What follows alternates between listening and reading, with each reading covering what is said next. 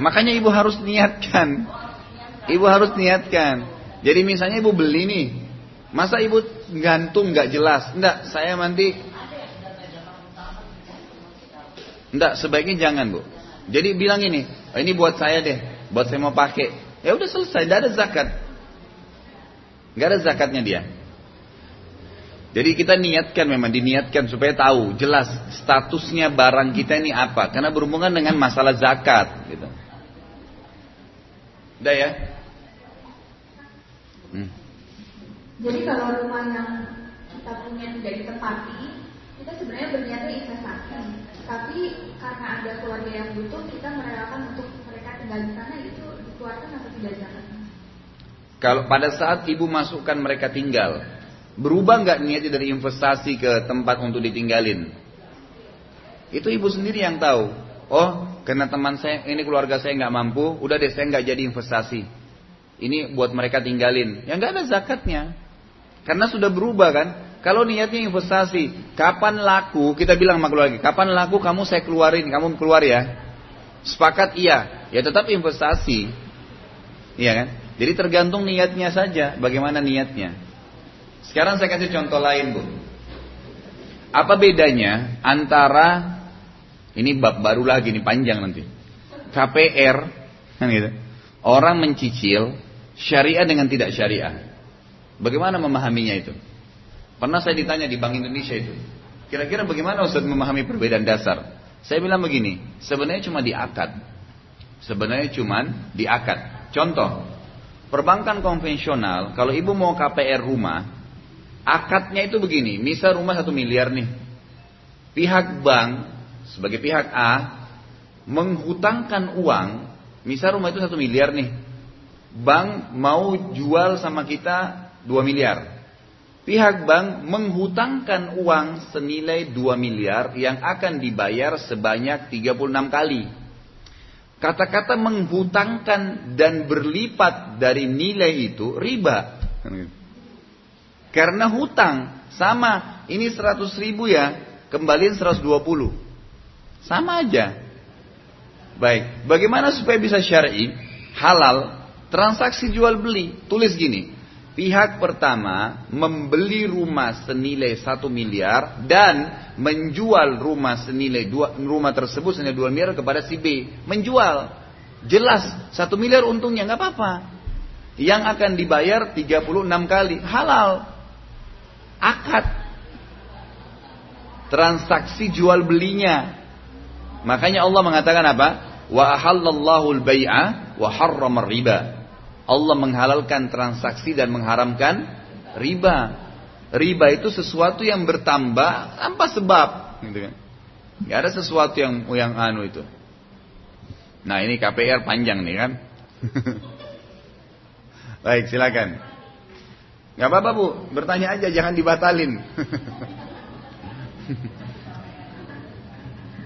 Kita sengaja membangun rumah, tapi tujuannya untuk dijual atau sebagai dagangan, gimana hitung zakatnya pak? Ya tadi, itu kan ibu sudah niat investasi.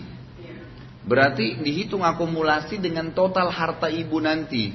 Misal ibu punya rumah tiga, niat masuk di properti punya 150 rumah, kita udah beli tiga niat untuk ikut misalnya. Punya kita, nanti kalau ada nawar berhubungan dengan bagian propertinya, kan banyak yang begitu ya. Kita punya saham tiga rumah, 10 rumah misalnya. Nah itu rumah tersebut akan masuk dalam aset investasi kita. Perhitungan zakatnya adalah haul, tetap patokannya satu tahun. Satu tahun bu ya. Jadi ibu tentuin Ramadan ke Ramadan, Rumah saya yang lima ada di komplek ini. Tanah saya yang saya mau investasikan ada di sini, gitu kan? Kemudian uang saya deposit ada sekian. Nanti satu tahun tuh diakumulasi total, bukan dihitung per item. Terus kalau sebelum setahun sudah terjual? Tetap belum keluar zakatnya. Bukan setahun dari nilai waktu harta itu ya. Misal gini, ibu beli rumah nih bulan Februari, ibu niatnya haulnya Januari ke Januari.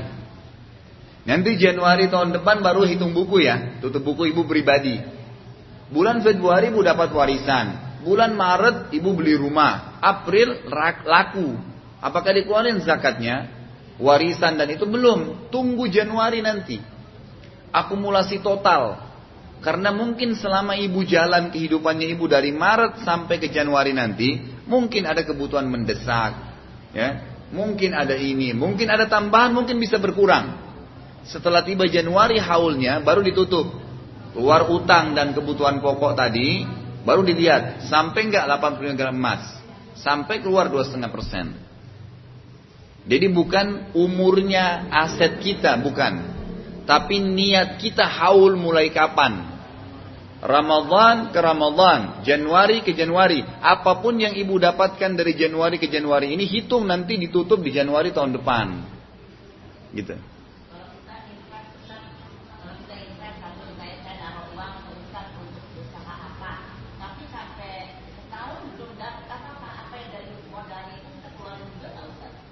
Kalau dipastikan modalnya ada, bukan rugi ya bu. Misal ibu investasi satu miliar ke satu usaha. Ternyata orangnya ini nggak ada laporan. Kita nggak tahu nih bisa kembang atau enggak, rugi atau enggak, kan gitu. Kita pastikan ada nggak modalnya. Kalau memang sudah tidak ada, berarti nggak ada, nggak masuk dalam hitungan. Kan banyak usaha begitu kadang-kadang bu ya.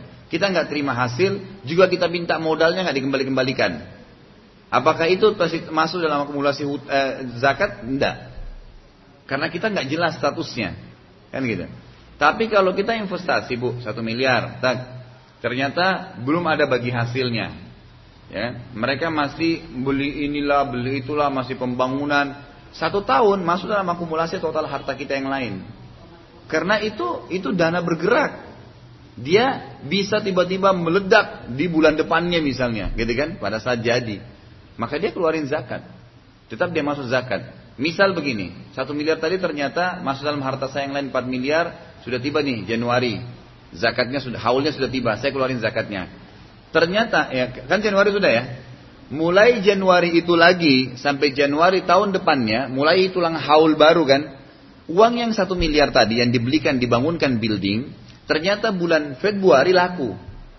Apakah saya keluarkan zakat lagi? Kan saya sudah zakat kemarin. Di Desember misalnya kan atau di Januari sudah saya tutup. Ternyata dia lakunya nanti Februari. Nah itu tidak dikeluarin zakat di Februari. Dia masuk dalam akumulasi harta sampai Januari tahun depan.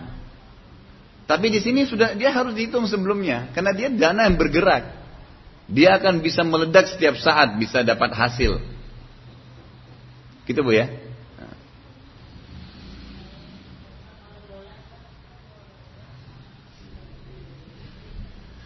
kalau setiap bulan kita terima uang kos itu sama yang tahunan apa kita harus kumpulin satu tahun apa setiap bulan kita harus keluarkan? Enggak, enggak usah bingung dengan kumpulin setahun. Kalau sudah tiba haul, ibu-ibu sekalian, tentukan haul sendiri. Januari misalnya ke Januari. Kalau tiba Januari nanti, enggak, usah setiap dapat uang catat. Enggak, enggak, enggak usah dalam Islam gitu. Nanti Januari tahun depan, haulnya ibu tiba, baru ibu hitung pada saat itu. Ini realita yang saya punya berapa nih? Ternyata di tabungan saya ada 100 juta misalnya. Walaupun harta saya selama setahun saya dapat 2 miliar, ternyata realitanya yang ada ini 100 juta. Hitunglah nisabnya.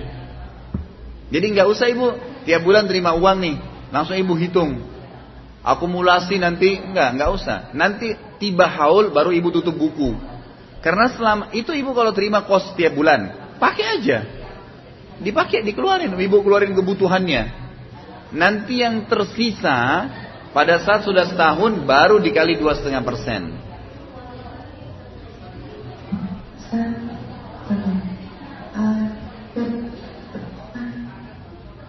hitungan KPR rumah sekarang gimana ya Ustaz? Atau lima tahun baru lunas atau 10 tahun? Selama belum lunas nggak ada zakatnya. Dia masih dihitung hutang. Aset-aset kita yang masih dicicil belum milik kita walaupun kita sudah bayar sebagian harta. Aset mobil gimana ya Ustaz? Kalau itu dipakai nggak ada zakat. Ini yang tadi kita jelaskan di hadis 626 itu Bu. Bahwasanya tidak ada zakat, tidak ada zakat pada hamba sahaya dan pada hewan tunggangan atau kendaraan. Nggak ada zakat. Walaupun ibu punya lima, lima mobil niatnya dipakai semua nggak ada zakatnya. Kecuali kalau ibu beli mobil untuk disewain, travel, atau ibu beli untuk dijual lagi kayak banyak pedagang-pedagang mobil bekas misalnya. Maka itu ada zakatnya, tapi tetap akumulasi setahun. Dihitung nanti total. Jadi kita nggak usah hitung-hitungan bulanan nanti akhir tahun, akhir haul baru dihitung. Sudah ya? Kayaknya yang sebelah kiri usahanya sedikit, tapi emasnya yang banyak gitu kan. Yang sini malah usahanya banyak gitu. Kalau di sini putih-putih emasnya yang banyak gitu. Baik. Sudah. Kembali dulu. Kenapa ini wajah-wajahnya masih ada yang mau ditanya Bu ya? Bu yang pakai baju putih mau tanya lagi? Oh, saya kira masih hitung aset gitu. Kenapa? Sama aja. Ya sama uang kita punya. Rupiah ke dolar ke real tidak ada urusannya. Totalnya berapa satu tahun? Mengenai uh, zakat uh, rumah, misalnya kita rumah punya lebih satu, terus yang dipakai kan satu, yang lainnya dipakai berkali-kali, kata Ustaz nggak ada zakatnya. Terus misalnya itu rumah udah lama kan, terus mau dijual, zakatnya dikeluarinnya kapan? Pas udah laku atau nunggu setahun? Setahun. Ibu punya rumah dua, satu ibu pakai. Ibu kembali kepada niat haulnya. Makanya setiap muslim itu harus niat haul ya. Harus niat. Paling gampang ibu niat Ramadan ke Ramadan. Siapa pun sekarang yang ibu-ibu hadir ini belum niat niat haul, sekarang niatin. Ramadan misalnya yang tahun lalu nih, itu niatkan awal haul. Nanti Ramadan tahun depan ibu tutup buku. Kan gitu. Baik. Tadi pertanyaan ibu, saya punya dua rumah. Satu saya tinggalin, satu cuma sekali-sekali. Ternyata saya niat menjual rumah ini tiba-tiba. Kan gitu. Laku. Ibu lihat, lakunya di masa haul nggak? Misal. Haulnya itu gimana? Pas apa gitu? Ya itu ibu yang tentuin. Januari ke Januari misalnya. Pokoknya setahun. Ibu yang tentuin sendiri. Ibu misalnya mau niat mulai Januari tahun lalu saya mulai niat haul saya. Itu berarti startnya haul. Januari tahun depan ibu tutup buku. Mulai ibu hitung deh apa yang ibu dapatin setahun itu. Dengan cara bukan menghitung rincian ya, tapi kira-kira pada akhir itu apa yang tersisa. Berapa harta saya setelah dikeluarin utang-utang, udah dikeluarin kebutuhan pokok gitu kan. Nah ternyata rumah tadi yang ibu tidak pakai itu ibu jual di masa haul ini. Misal Januari ke Januari ini, ibu jual di Desember. Nah dia masuk dalam hitungan total harta kita di haul itu. Ternyata ibu nih sampai Desember, ibu masih niat dipakai, tapi ternyata sudah banyak rusaknya nih. Saya mau niat jual deh. Sampai tiba Januari, miknya miknya bu. Ya. Sampai tiba Januari, ibu belum jual. Tutup buku untuk haul yang tahun lalu. Rumahnya masih renovasi, baru tunggu pembeli. Lakunya Februari tahun depan, masuk dalam haul tahun depan, bukan haul ini. Jelas bu ya? Sudah? Mana lagi yang punya aset banyak nih? Kalau misalnya ada perubahan uh, apa dalam satu dalam haul itu nggak ada perubahan uh, penambahan zakat, cuma hasil rumah itu, ya itu aja mungkin dari nggak ngerti saya belum mengerti nggak ada misalnya kan kata Ustaz harus dikumpulin dulu nanti melalui zakatnya misalnya pendapatan apa sih zakat dari harta yang lain gitu. Kalau misalnya nggak ada yang lainnya cuma itu aja gimana? Ya nanti didilai nilai 80 gram emas nggak? Dan sekali lagi ya harta yang dikeluarkan yang bergerak mendatangkan hasil atau memang niatnya untuk investasi diskontrakin, disewain atau dia memang niat dijual. Kalau ibu niatnya untuk ditinggal, kebanyakan orang bertanya kayak tadi, tidak ada kecuali yang itu. Ya memang berarti dia tidak memang tidak ada dah, tidak ada harta, gitu kan? Memang dia niat ditinggalin. Misal saya tidak punya kecuali rumah ini saja. Tiba masa setahun, saya tinggalin tidak ada niat untuk dijual misalnya. Ya udah. Atau saya niat mau jual, nanti kalau mendesak anak saya butuh sekolah, saya mau jual rumah ini. Tapi dia tinggalin, nggak ada zakatnya. Kalaupun dia jual nanti, misal rumah itu dijual satu miliar, dia nggak punya kecuali aset itu bu ya. Dijuallah rumah itu. Dipakailah kebutuhan anak dia, sekolah, 100 juta, kebutuhan dia beli mobil, dia beli rumah lagi yang kecil misalnya. Maka pada saat itu dia niatnya haulnya kapan? Misal mulai sekarang dia saya niat haul untuk zakat saya ke tahun depan. Ya udah, total harta yang dia pakai sekarang dipakai, dia bisnis, dia segala segala sampai nanti haulnya tiba tahun depan baru dia hitung sama dia. Yang sisa saja. Udah ya? Baik. Kita lanjutin. Ini hampir sejam hanya haul dan nisabnya. Dan hitung kontrakan nah aset. Belum ada yang bilang punya pesawat nih. Baik. Hadis 630 ya. Wa an Ali radhiyallahu anhu qala laisa fil baqaratil awamili sadaqah rawahu Abu Dawud wa Darul Qutni war rajihu waqfuhu aidan. Ali radhiyallahu anhu berkata, tidak ada zakat atas sapi yang dipekerjakan. Riwayat Abu Dawud dan Darul Qutni, hadis mauquf menurut pendapat yang lebih rajih atau benar. Dari hadis ini kita ambil pelajaran bahwasanya sapi yang dipakai untuk membajak atau menarik gerobak untuk mengangkat barang-barang tidak ada zakatnya tidak dihitung zakat.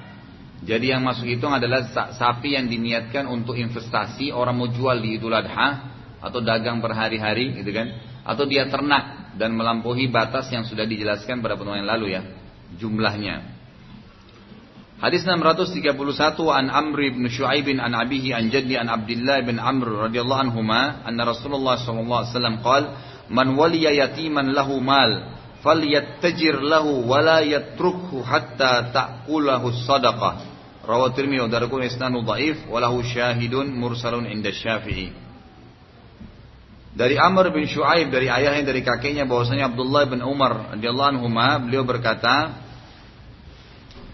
bahwasanya Rasulullah SAW bersabda barang siapa yang mengurus anak yatim yang memiliki harta hendaklah ia memperdagangkan harta itu untuknya dan tidak membiarkannya sehingga dimakan oleh zakat. Riwayat Termidi dan Darul Qutni tapi sanatnya lemah. Hadis ini juga mempunyai saksi yang mursal dalam menurut atau menurut Imam Syafi'i. Hadis ini tidak dipakai oleh para ulama. Ya, tidak dipakai oleh para ulama karena kalau di, digunakan sebagai sebuah hujah, pertama dia lemah. Hadis lemah berarti ada perawinya yang pembohong, gitu kan?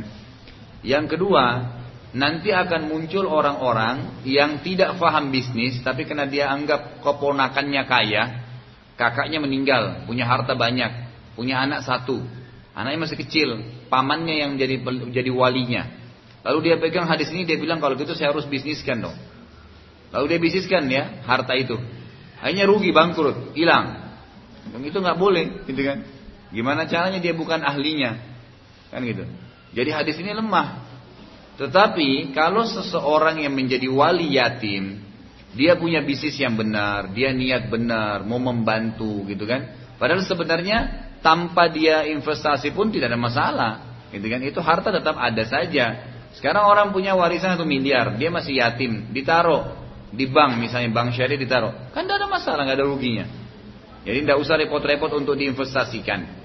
Kecuali dia sangat yakin dan dia sayang sama ponakannya, mungkin khawatir 10 tahun, 20 tahun ke depan harta lebih apa namanya? kebutuhan lebih besar, maka diinvestasikan sama dia di bisnis yang jelas. Maka itu nggak masalah. Makanya ulama mengatakan hadis ini lemah selain lemah sanatnya, pemahamannya juga bisa berbahaya kalau diterapkan gitu. Maka ditolak oleh para ulama hadis. Tapi di sini kena diterapkan oleh beliau gitu. Baik, apa yang kita lakukan kalau kita mendapatkan sodakah? Kita tutup dengan hadis ini ya.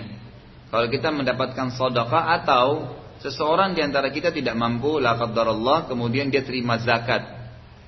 Dia harus mendoakan orang-orang itu sebagai balasannya ya. Ini sudah dijelaskan di hadis 632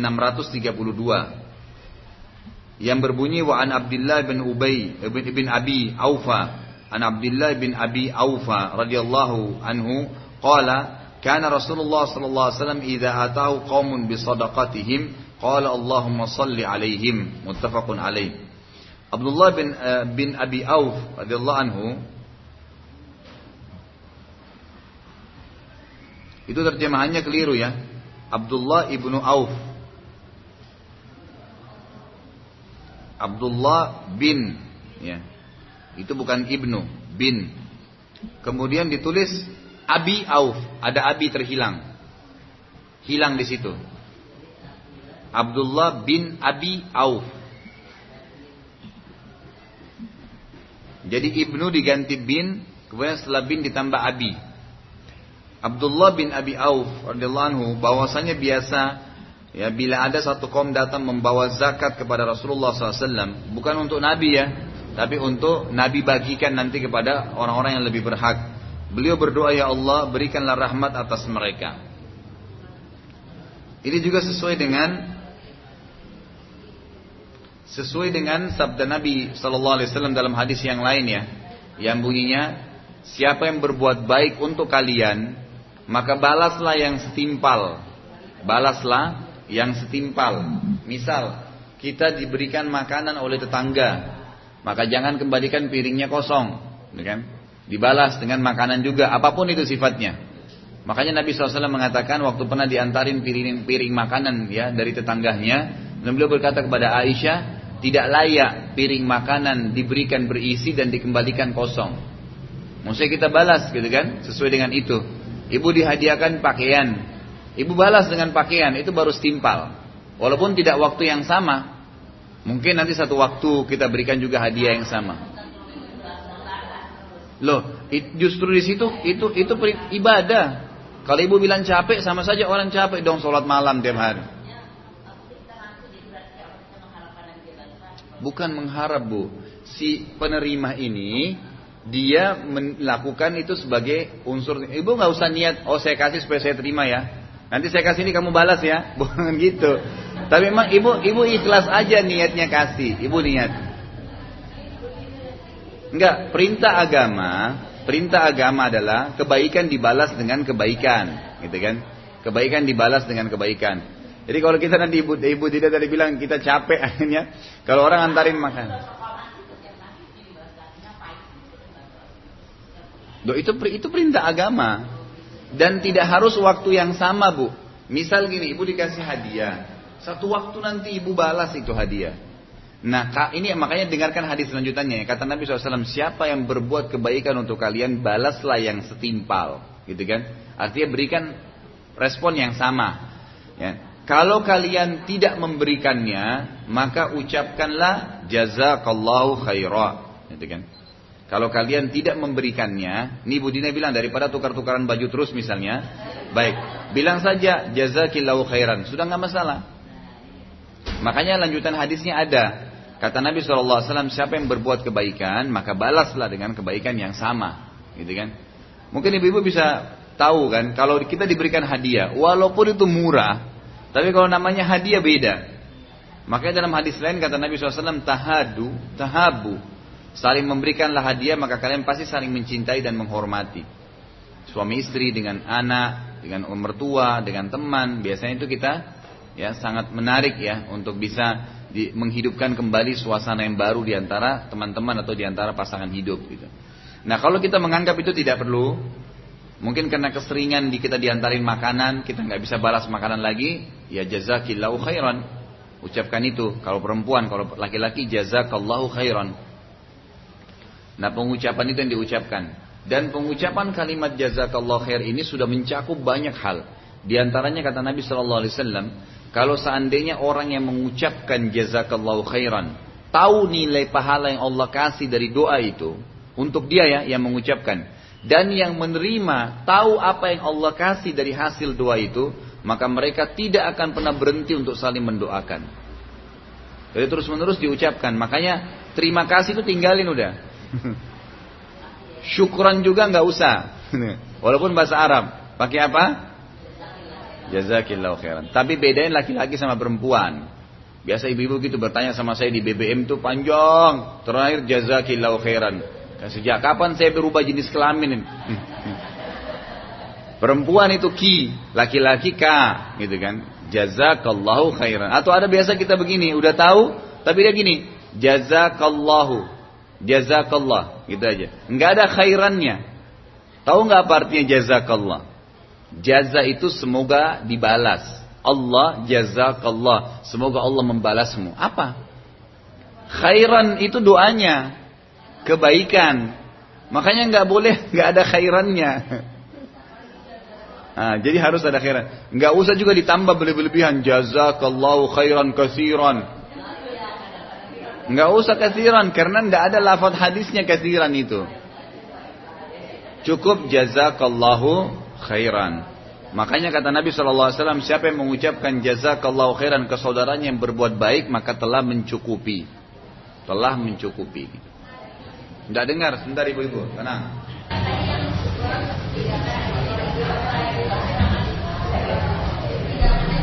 Iya, kalau semua pengajian saya yang sudah sering ikut, sudah tidak ada lagi pakai syukron, tidak ada lagi terima kasih.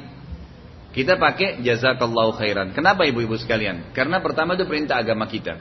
Dan memang muslim itu sudah semestinya tidak ada gate negara, nggak ada gate suku, nggak ada gate bahasa.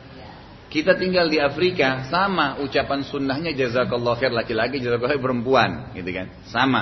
Maka ini harus kita jadikan tradisi. Agama ditradisikan. Ya, bukan tradisi diagamakan. Sehingga memang muslim itu punya standarisasi pola hidup, cara makan, cara tidur, cara menikah, tutup aurat kan semua ada dan punya standarisasi itu yang kita ingin terapkan. Jadi kata-kata tadi sebenarnya itu menggantikan itu penting sekali digantikan kalimat-kalimat yang memang lebih baik kita gunakan kalimat agama. Ada lagi? Sudah? Karena kita mulai setengah sembilan, selesainya jam berapa?